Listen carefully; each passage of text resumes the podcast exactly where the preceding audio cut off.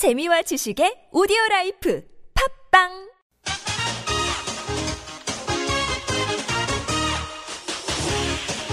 열린 아침 김만흠입니다. 3부 시작합니다. 열린 인터뷰 두 번째 시간인데요.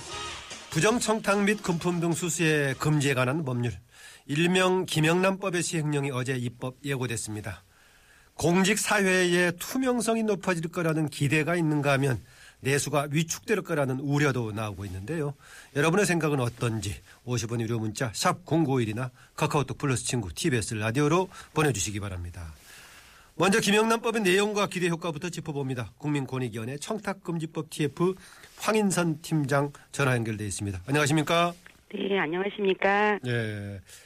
먼저 김영란법이 왜 만들어진 건지 입법 취지부터 좀 정리해 주시겠습니까? 아, 예. 청탁금지법은 우리 사회를 공정하고 청렴하게 만들기 위해서 제정된 법입니다.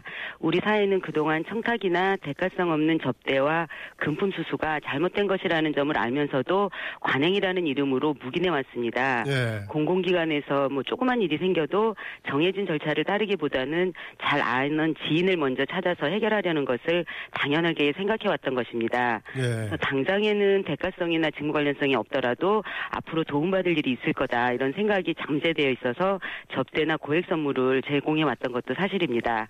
그러나 이제 이런 기존의 부패 방지 법령으로는 어, 문제를 효과적으로 통제하는 데 한계가 있어서 청탁 금지법이 제정된 것입니다. 그래서 앞으로 이제 청탁금지법을 통해서 나에게만 유리한 일처리 이런 것들을 바라는 관행들을 바꾸어 나가고 누구든지 공정하게 경쟁할 수 있는 투명한 사회를 만들어 나가는 출발점이 될 것이라고 생각하고 있습니다. 아, 보통 줄여서 얘기할 때 청탁금지법으로 네, 보통 부르고 그렇습니다. 있습니까? 앞으로 좀 그렇게 네, 네. 부르겠습니다. 네. 보통 줄여서 얘기하면 김영란법이라고 많이 불렀었는데요. 네, 청탁금지법 알겠습니다. 그동안 어, 상당히 오래 걸렸다가 이제 입법이 됐고 이번에 또 시행령도 오랜만에 만들어졌는데 어제 발표된 시행령 주로 어떤 내용이 담겨져 있습니까? 예, 저희 시행령 안에는 법률에서 위임한 사항들하고 법 집행에 필요한 기본적인 사항에 대해서 규정하고 있습니다. 그래서 시행령에서는 공직자 등의 청탁성 금품 수수는 엄격하게 금지하지만 원활한 직무 수행이나 사교 부조 차원에서 우리 사회가 허용할 만한 최소한의 가액 기준을 정하도록 위임하고 있습니다. 예.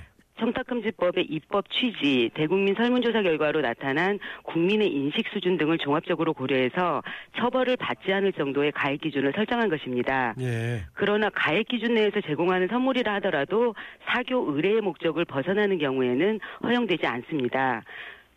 예. 그리고 이제 공직자의 직무 관련 외부 강의 등에 대한 사례금 상한액, 공직자 등이 부정청탁을 받거나 금품 등을 수수한 경우 신고 방법, 위원회와 조사기관의 신고 처리 절차 등 법 집행을 위해 필요한 제반 사항을 규정한 것입니다. 예. 그 경조사 비용은 현행 5만 원에서 10만 원으로 좀 올렸더라고요. 네, 그렇습니다. 그러니까 경조사비 경우에는 다른 거하고 다르게 상호 부조의 성격이 있는 점을 감안해서 예. 이제 일반 국민들이 5만 원, 10만 원에 대한 의견이 좀 반반 있었습니다. 그래서 저희가 이제 몇- 여러 가지 의견 수렴해서 10만 원으로 설정하게 되었습니다. 예. 방송 준비를 상당히 철저히 하셨나 봐요. 조금 얘기하시는 것 보니까. 아닙니다. 네. 어, 보통 이제 시행령 마련되는데 3개월에서 6개월 정도 걸린다고 하던데 이번에 좀 많이 걸렸어요. 특별한 네, 이유가 그렇습니다. 있습니까? 네, 저희가 이제 시행령 사실 작년 8월쯤 입법 예고를 하려고 목표를 했었는데 실제로 이제 의견 수렴하는 과정에서 굉장히 첨예하게 다양한 의견들이 제기가 되었습니다. 그래서 이 부분에 대해서는 저희가 작년 5월 공개 토론회 실시하고 직종별 전문가 간담회 21번, 권역별 설명회 5번, 대국민 설문조사 및 온라인 정책 토론 등을 통해서 그동안 이제 다각적인 방법으로 각계 의견을 신중하게 검토하는 과정에서 입법 예고가 다소 늦어지게 되었습니다. 예. 이게 이제 청탁 금지법이 시행이 되게 되면은 기대하는 효과 좀 있을까요? 아우, 저희는 이제 이 법 시행이 되면 그동안 고질적인 부패 유발 문화로 여겨졌던 부정적인 청탁과 금품 수수 관행이 개선될 것이라고 보고요. 예. 나아가서는 이제 우리 국가의 청렴도가 획기적으로 제고될 것이라고 기대하고 있습니다. 청렴도 획기적으로 네. 것이다라는 것인데 그런데 뭐 아시죠? 또 내수 침체 우려가 있다. 또 뭐 한우라든가 굴비입 이런 쪽에 좀 문제가 있어서 혹시 뭐 수입 고기를 권장하는 법이 있냐 이런 뭐 네. 있는데 이런 네. 주장에 대해서는 어떤 입장이십니까? 예, 어제 이제 저도 뉴스에서 그런 내용들을 봤는데요. 사실 그 입법 취지나 다른 업종들하고 형평성 등을 고려할 때 이 시행령에서 특정 품목만을 제외하는 것은 사실상 곤란합니다. 예. 이 법은 공직자의 공정한 직무 수행을 보장하기 위해서 제정된 법이고요. 공직자에 대한 선물이나 음식물을 모두 이렇게 제공을 금지하고 있는 것은 아닙니다. 예. 직무와 관련되지 않는 친구나 지인들로부터는 100만 원 이하의 선물을 주고받거나 식사를 함께 하는 것까지 다 뭐 금지하고 있는 것은 아닙니다. 혹시 이 관련해 가지고 TF 쪽에 그동안의 시행령 제정 과정에서 민원이라든가 뭐 좀 이렇게 여러 가지 요구 좀 있지 않았습니까? 어, 그동안에 이제 그런 일반적인 뭐 학교에서는 사실상 이 금액 자체가 뭐 이제 없애달라는 분도 계셨지만 예. 아예 받아서는 안 된다 이런 음. 부분도 굉장히 더 엄격하게 많습니다. 해달라. 예, 그런 부분도 만만치 않게 많았습니다. 어, 저기 그 한우라든가 이런 쪽 굴비 하시는 그 소상공인들은 얘기 없었습니까? 쪽에서는 이제 뭐 업종에서는 아예 제고 뭐 적용을 제외해 달라 예. 이렇게 했었는데요. 이거는 저희 뭐 법에서 해결할 수 있는 부분은 아닙니다. 저희가 시행령을 제정하는 부분에서 예. 지금 그 내에서는 해결해 드릴 수 있는 부분이 아니어서 그분들도 충분히 공감하고 있습니다. 예, 이제 지금 헌재 제소가 되어 있는 사립학교 교직원 언론인 이런 민간 영역에 대해서 포함된 것은 기본권 제약이다 해서 헌재 이제 원래가 있는데 헌재가 어떻게 결론 내느냐에 따라서 지금 법도 좀 달라지는 거 아니겠습니까? 어떻습니까? 뭐 저희 지금 현재로는 작년 12월 10일에 공개 변론을 거쳐서 심의 중에 있는 상황이고요. 예. 현 상황에서 헌법 소원 결과를 예측해서 말하는 것은 적절하지 않다고 봅니다. 그러긴 하죠. 저희는, 예. 예, 저희는 이제 뭐 남은 기간 동안 시행령 제정하고 이제 국민 공직자에게 홍보 교육을 어떻게 잘할 것인가 이런 부분에 대해서 노력하도록 하겠습니다. 예, 그 권익위는 당시 뭐라고 변론했습니까? 헌재에서요? 뭐 저희 쪽에서는 이 부분이 전혀 위헌이 아니라고 변론했습니다. 예, 그렇습니까? 어, 앞으로 남은 절차 뭐가 남아 있습니까? 시행령이 이제 구체적으로 결정이 될 때까지요. 예, 저희 이제 5월 13일부터 6월 22일까지 40일간 입법 예고를 하게 됩니다. 예. 그 기간 중에 이제 공청회도 한번 저희가 다시 한번 개최를 할 예정이고요. 각계 의견을 폭넓게 수렴할 예정이니까 이제 국민 여러분께서도 입법 예고안에 대해서 좋은 의견을 제시해 주시면 감사하겠고요. 예. 아울러서 이제 규제 심사, 법제 심사 등 법령안에 대한 심사를 거쳐서 차관회의, 국무회의, 국무회의에서 의결을 하고 최종적으로 공포하게 됩니다. 예. 앞으로 뭐 이 법이 차질 없이 시행될 수 있도록 저희는 노력해 나가겠습니다. 예, 인터뷰 하시기 전에 인터뷰 안 해봐서 걱정 많이 하신다고 했는데 인터뷰 아주 잘하시네요. 아, 그렇습니까? 예. 감사합니다. 예, 앞으로는 조금 더 설명 방식으로 하면 더 좋을 것 같기도 합니다. 네, 고맙습니다. 예, 오늘 말씀 고맙습니다. 네. 예, 지금까지 국민권익위원회 청탁금지법 TF 황인선 팀장이었습니다. 계속해서 다른 목소리 들어보겠습니다. 김영란법 청탁금지법을 오늘부터 부르겠습니다. 이내 어, 이 청탁금지법을 위해서 내수 위축을 우려하는 분인데요. 소상공인 연합회 최승재 장 전화 연결되어 있습니다. 나와 계십니까? 네, 안녕하세요. 수고하십니다. 예. 최 회장께서는 김영란법 취지에는 공감하시죠? 네, 공감하고 취지 이해하고 있습니다. 충분히. 예. 그런데 이제 이게 시행될 경우에 좀 어떤 부작용, 어떤 문제점이 있다고 지금 보- 어, 주장하시는 겁니까? 네, 아무래도 이제 명절 선물은 대개 농수산업계에서 생산 가공돼서 선물 포장이나 소비자 판매를 전문으로 하는 소상공인들이 유통하게 되는데요. 예. 이번에 시행되는 김영란 법처럼 선물 가격의 상한선이 5만 원으로 제한된다면 선물에 대한 않은 시선이 생겨날 거고 예. 또 그러한 우려는 선물의 규모를 줄이거나 하지 않는 방향으로 제고될 것이 분명합니다. 예. 이로 인해서 사실 명절 특수만을 바라보는 소상공인 업계의 피해는 불가피하다고 할 것입니다. 어, 하여튼 뭐 그런 가운데 박근혜 대통령이 얼마 전 박근혜 대통령의 발언에 대해서도 공감을 하시겠네요.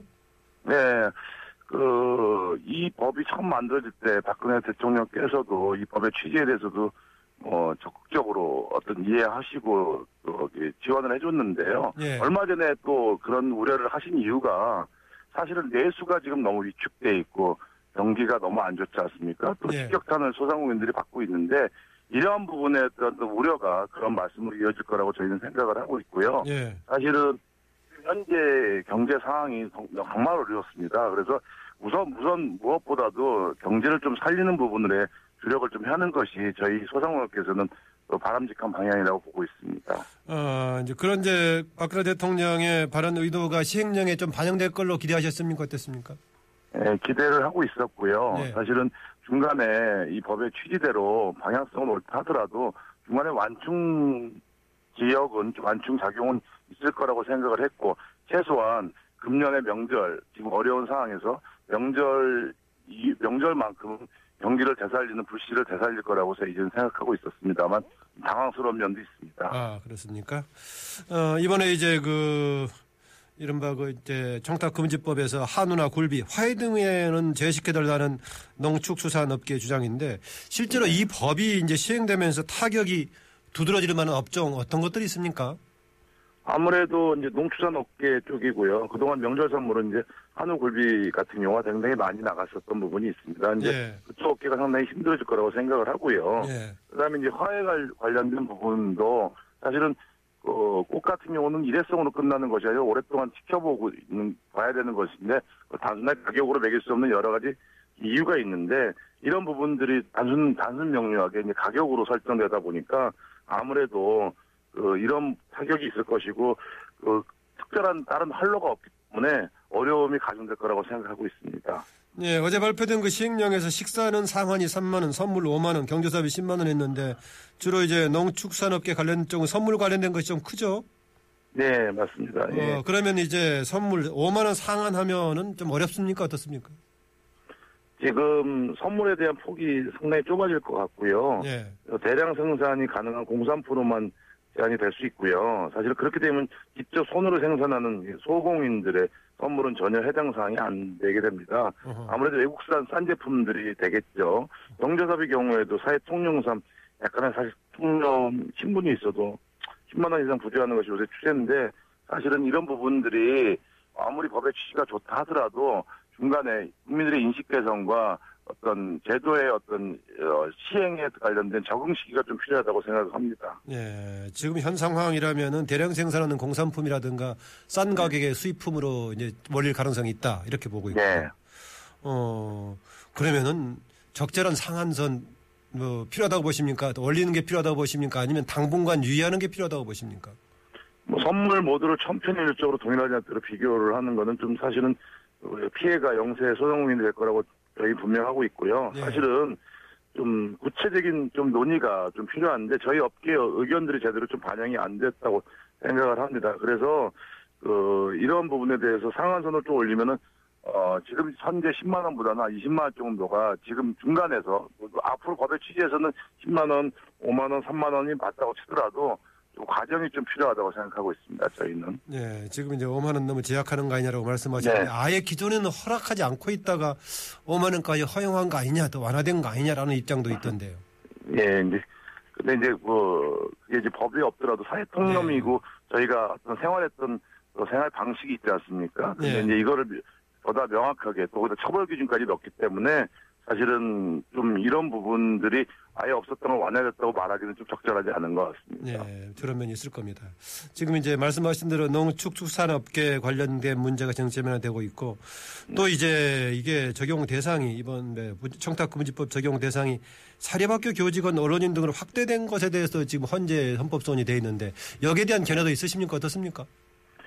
어, 기본적으로 청렴하고 사회적 모범이 대하는 교직원과 언론들까지 이제 김영란법이 확 시행되는 것에 대해서는 사실은 뭐 취지에 대해서는 전부 다 공감하고 있다고 생각합니다. 네. 근데 이제 공직자가 아닌 민간 영역으로까지 확대함으로 인해서 경계가 모호해질 수가 있- 있는 우려가 있습니다. 네. 그래서 특히 언론이나 교직원 중에서는 파견직도 있고 사실 임시직도 많거든요. 음. 이게 어디까지 언론인이고 교직원을 명확하게 아하. 해야지만이 사실 된다고 보고요. 이게 전망위적으로 내수시장 더 위축으로 더 확대되지 않을까 저희가 우려하고 있습니다. 아, 교직원 언론인들의 경우도 지금 이제 직책상 이제 파견직이라든가 이제 비정규직 관련 등 어떻게 적용할 것인가 애매한 경계에 있다. 이것도 지적하셨네요.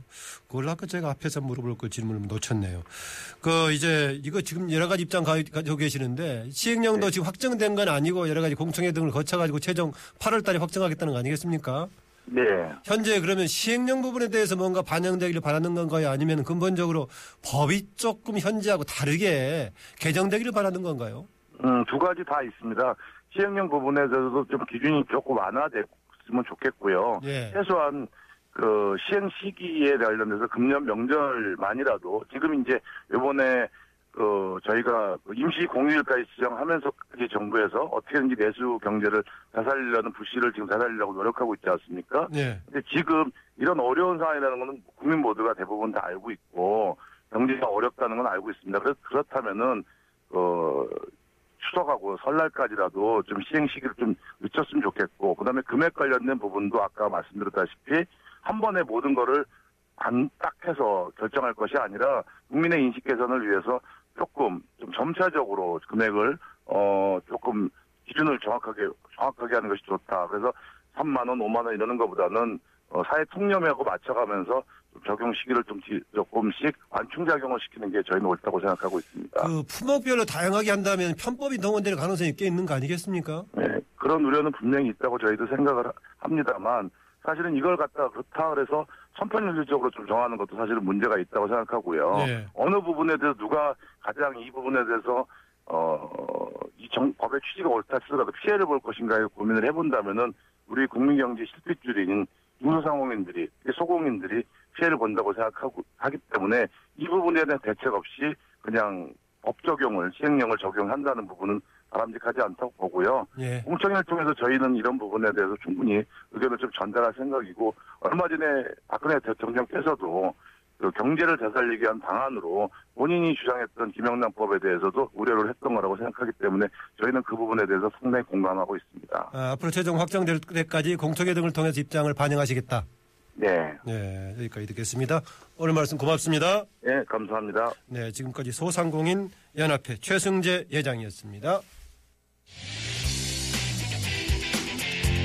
하루를 여는 아침 세상을 바라보는 합리적인 시각 열린 아침 김만음입니다.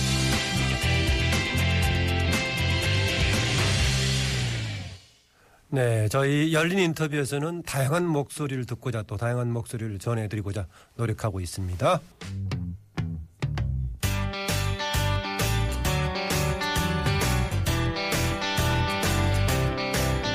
알기 쉬운 경제 뉴스. 곽소종 박사의 한눈에 보는 경제. 네, 화요일은 세계 뉴스 브리핑이 아니라 한눈에 보는 경제입니다. 경제 전문가 곽수종 박사 전화로 연결되어 있습니다. 안녕하십니까? 네, 안녕하십니까.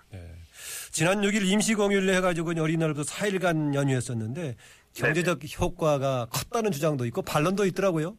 아, 이번 연휴로 인해 가지고 정부 쪽, 그 특히 이제 산업통상자원부에서 이야기는 어, 유통 채널 부분의 총 매출이 한 7,700억 정도 늘어가지고 지난해 같은 기간에 한 비해서 한 50%가량 늘어났다 이런 이야기도 있고요. 네. 백화점 같은 경우도 전년 동기 대비 한 62% 증가해서 거의 뭐 한 4천억 정도 매출이 기록했다. 여러 가지 이야기들이 또 있습니다만 뭐 중국인들이 또 많이들 놀러 오셨죠. 예. 어제 뉴스도 보니까 한 뭐 2억 5천만 원 정도 삼계탕 드시는 데 썼다는 이야기도 나오고 있고 여러모로 일본 관광객들도 내수 진작에 좀 효과를 준 것 같고요. 어, 예. 우리 소비자들도 나흘간 연휴로 인해서 어, 물론 당연히 1인당 한 뭐 7만 원 정도 더 쓴다는 그런 통계도 있습니다만 아, 당연히 내수는 좀 살아났습니다만 중요한 것은 이게 계속되는 효과가 아니라서 또 예. 내수 효과 반짝하는 걸로 끝난다면 뭐 그렇게 강조할 것은 없지 않나 그렇게 보여집니다.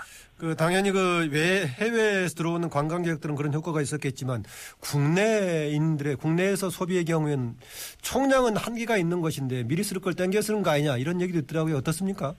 뭐 대부분 소비자들이 지금 뭐 경제 상황을 놓고 보시면 이해가 되시겠지만 어, 고속도로 통행료 면제라는 측면에서 놓고 보면 원거리는 좀 가시기보다도 근거리에서 많이 예, 놀러 다니실 수도 있다라는 생각이 들고요. 말씀하신 대로 이 당겨 쓴 것이 대부분이지 않겠나라는 생각이 듭니다. 특히 이번 연휴가 뭐 한 달이나 또 먼 기간을 두고 예고된 것이 아니라 일주일 앞두고 결정된 것이라서 예. 해외 여행은 많이 자제가 되었다라고 하지만 그렇다고 해서 국내 여행이나 국내 소비가 크게 늘어났다라고 표현하기는 좀 어려울 듯합니다. 예. 그 미국의 공화당 트럼프 공화당 미국 대선 후보가 미국 부채가 16조 달러다 이런 언급을 했는데 어, 네. 트럼프 후보 무슨 의도가 있을까요?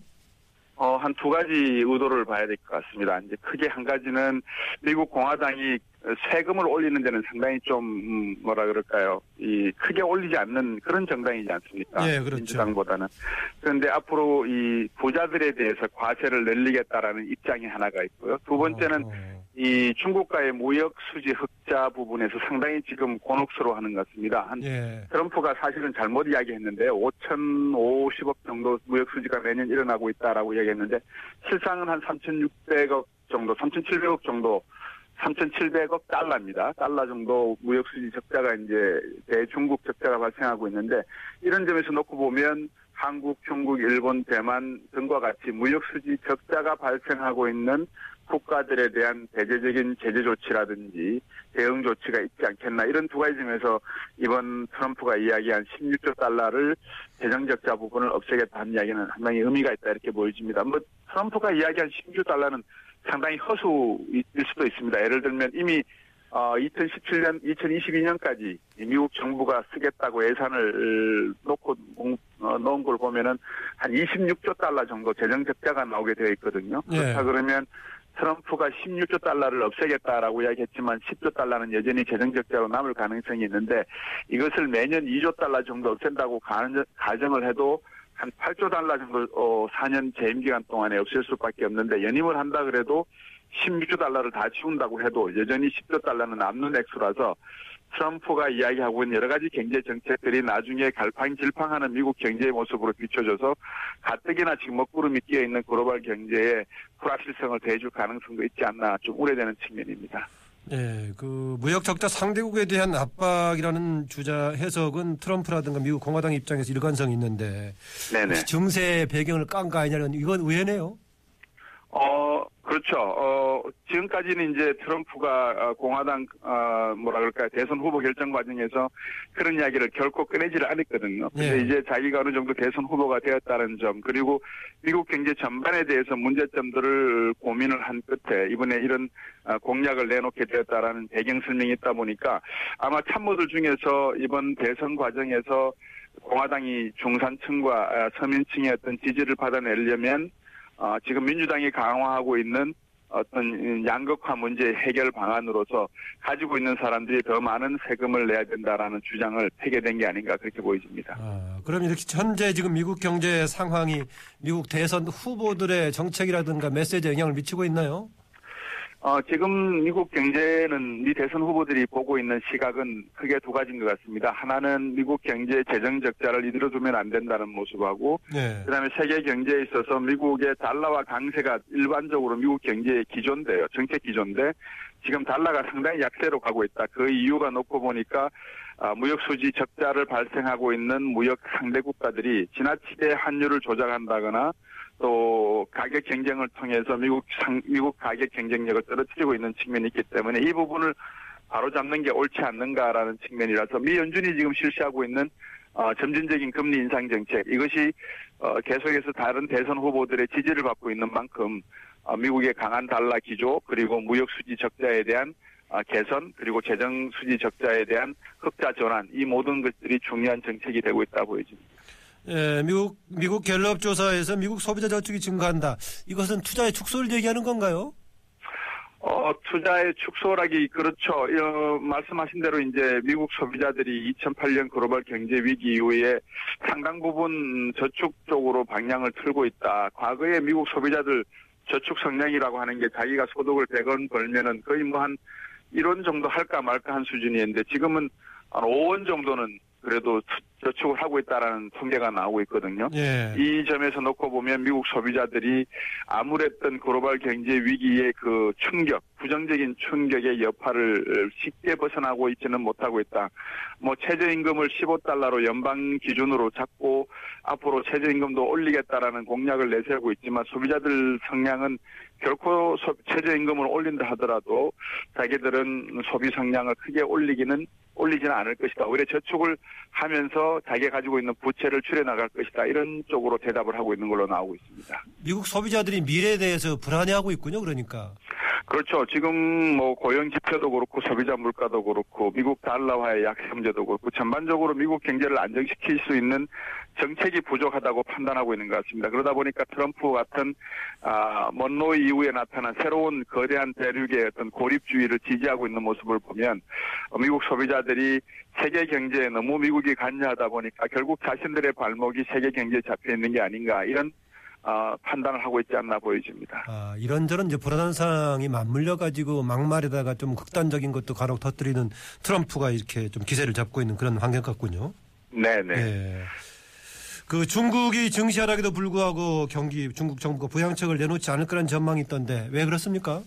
어, 뭐, 잘 아시다시피, 그, G2 경제, 즉, 미국과 중국 경제가 지금 상당히 어렵기 때문에, 이제 나중에 뭐, 어, 또 말씀드릴 기회가 있을지 모르겠습니다만, 세계 증시가 지금 전반적으로 하락하고 있는 그런 추세지 않습니까? 예. 그 중에서 이제 중국도 이렇게 놓고 보시면, 중국 경제가 상당히 오랜 기간 동안에 구조조정을 할 필요가 있다라고 중국 정부가 판단하는 것 같습니다. 여기서 이제 대부분의 중국의 세계 뭐 10대 그룹에 속하는 어, 금융기관이라든지 또는 어, 많은 정부 기관이 운영하고 있는 기업체들이 지금은 부채를 줄여나가는 구조조정 기관에 에, 존재하고 있다라고 보시면 되거든요. 그러다 보니까 중국 증시가 뭐 2005, 2015년 1월 달에 그 6천 가량 아, 진입을 하다가 이제 2,800 정도로 떨어지고 있는 상황. 계속해서 이런 중국의 구조조정, 기업의 구조조정이 진행되고 있는 상황이기 때문에 이것을 단기간에 보면은 상당히 좀 어둡게 볼 수 있지만 중장기적으로 놓고 보면 중국이 체력을 강화하기 위한 불가피한 조치라고 판단하고 있기 때문에 우리로서는 오히려 긍정과 부정적인 측면이 다 있다. 즉 긍정적인 측면이라고 하는 것은 중국 경제가 5년 뒤에 구조조정이 마치고 나면 새롭게 부상할 가능성이 있으니까 우리도 어느 정도 경제의 주름살이 펴질 가능성이 있다. 예. 부정적인 측면은 하지만 중국이 너무 잘 나가게 되면 결국 우리가 가지고 있는 제조업 경쟁 부분에 상당 부분을 잃을 수밖에 없기 때문에 우리도 빨리 중국과 같은 구조조정 과정을 어, 밟아가야 된다라고 하는 시, 시그널로 그렇게 받아들여야 되지 않나 보여집니다. 아, 지금 말씀하신 게 중국의 이런 움직임이 우리의 구조조정의 필요성도 지금 강조하고 있는 건가요?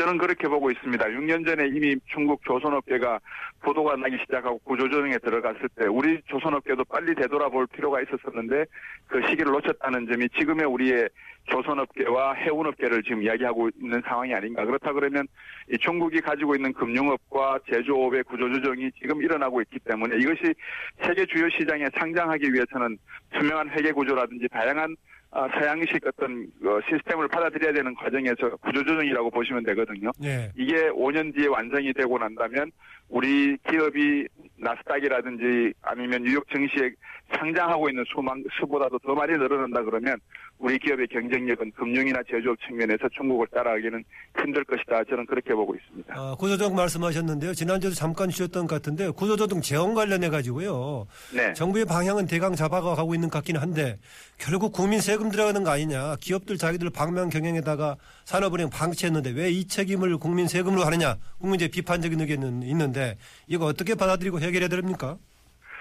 정부가 먼저 이 구조조정 말씀을 하시고 또 양적 완화 말씀을 하- 사실은 저는 양적 완화라는 이름을 잘못 지었다라고 판단이 됩니다. 아예 예. 정직하게 국민들에게 구조조정에 필요한 음, 지원을 정부가 할 수밖에 없고 국민들에게 부담이 될 수밖에 없다. 1997년 위안위기 이후에 또 다른 하나의 큰 위기가 올 가능성이 있으니 우선 이 부분을 막아야 되겠다라고 하는 하나의 로드맵을 국민들한테 제시를 하셔서 투명하게 말씀을 하셨는 게더 어, 도리에 맞지 않나 생각이 들고요.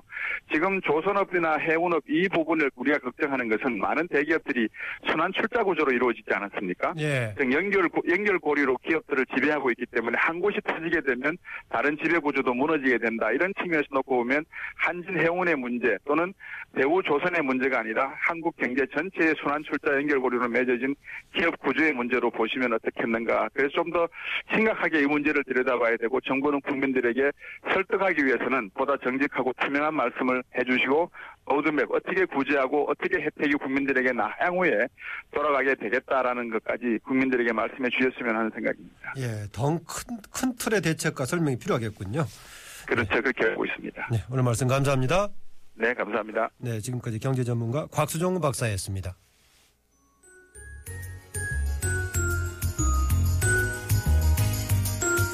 시사에서 지식을 얻다.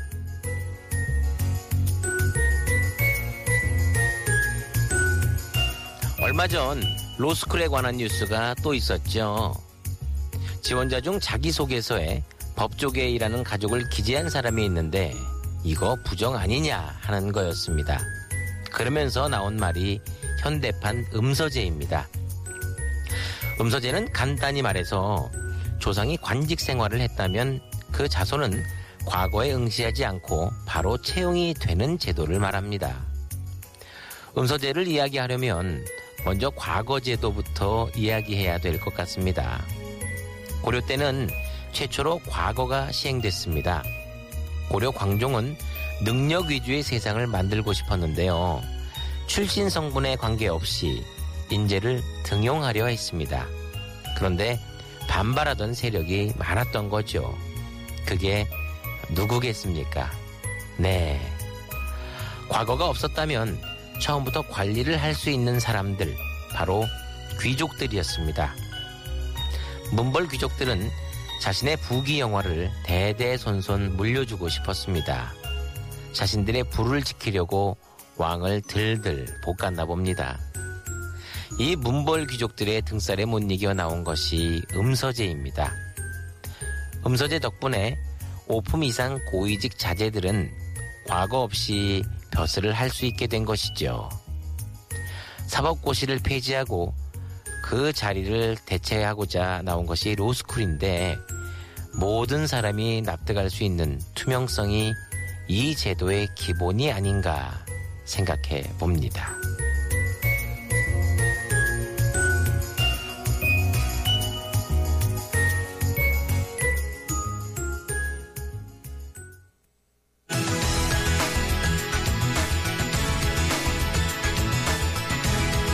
경찰이 안산 토막 사건의 피의자 조성호 씨의 실명과 더불어 얼굴을 공개했습니다. 이를 두고 국민의 알 권리를 위해서 피의자의 정보를 공개해, 공개해야 한다는 입장과 피의자의 주변인들의 인권 침해가 발생할 수 있으니 공개하지 말아야 한다는 입장이 맞서고 있는데요. 이 내용 백기종 전 수서경찰서 강력팀장 연결해서 좀 더 자세히 들어보겠습니다. 안녕하세요. 네, 안녕하십니까. 백기종입니다. 예. 우선 체포 과정 얘기 좀 해보겠는데요. 경찰이 네. 이번에 그 조성호 씨 체포하는데 지문 검색 시스템이 큰 역할을 했다고요.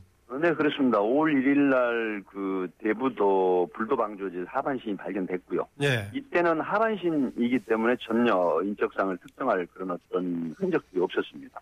그런데 경찰이 이제 900여 명에 투입을 해서 5월 3일 오후 2시경에 방아머리 선착장 시아호 쪽 물가에서 상반신을 발견하게 됩니다. 예. 그래서 5월 5일 날 지문 검색 시스템을 시도를 하는데 결국은 그 표피 지문이 모두 채취 불능으로 돼 있었죠. 어, 부패된 상태에서. 예. 결국은 속 지문을 떠서 어, 피해자를 특정을 하게 된 겁니다. 음. 그래서 이제 5월 7일 날 어, 결국 5월, 5일 날 구속을 어, 구금을 하고요. 그다음에 5월 7일 날 영장 발부를 받아서 구속을 하게 된 건데 예. 사실 그 지문 표피가 부패가 돼버리면 어, 회화 같은 경우에도 쉽게 지문 채취를 못하는데 이제 그 기법을 발휘를 해서 결국은 지문 검색 시스템의 과학 수사가 개가를 열었다 이렇게 볼 수 있겠습니다. 네, 환경이 다르거나 아주 오래되면 속지문 처치도 불가능한 상황이 있죠. 그렇습니다. 네. 부패가 더 많이 진행이 돼서 그 퍼피 아니라 속지문까지 완전히 어, 부패돼 버리면 사실 지문을 뜨는 게 불가능합니다. 예.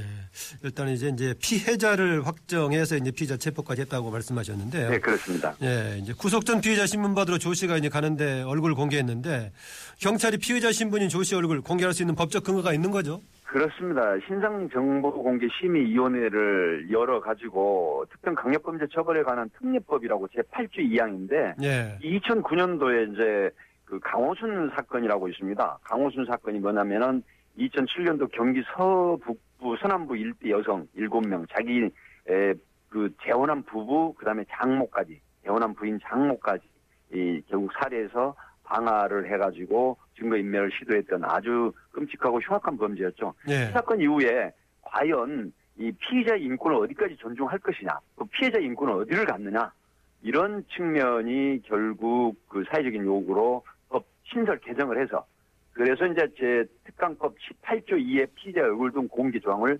신설해가지고 그 이후부터는 합법적인 틀에서 얼굴 공개를 하는 것입니다. 신상 네. 포함해서. 예. 그러니까 강력범죄 때 신상 공개할 수 있다라고 했었는데 강력범죄 기준은 뭡니까?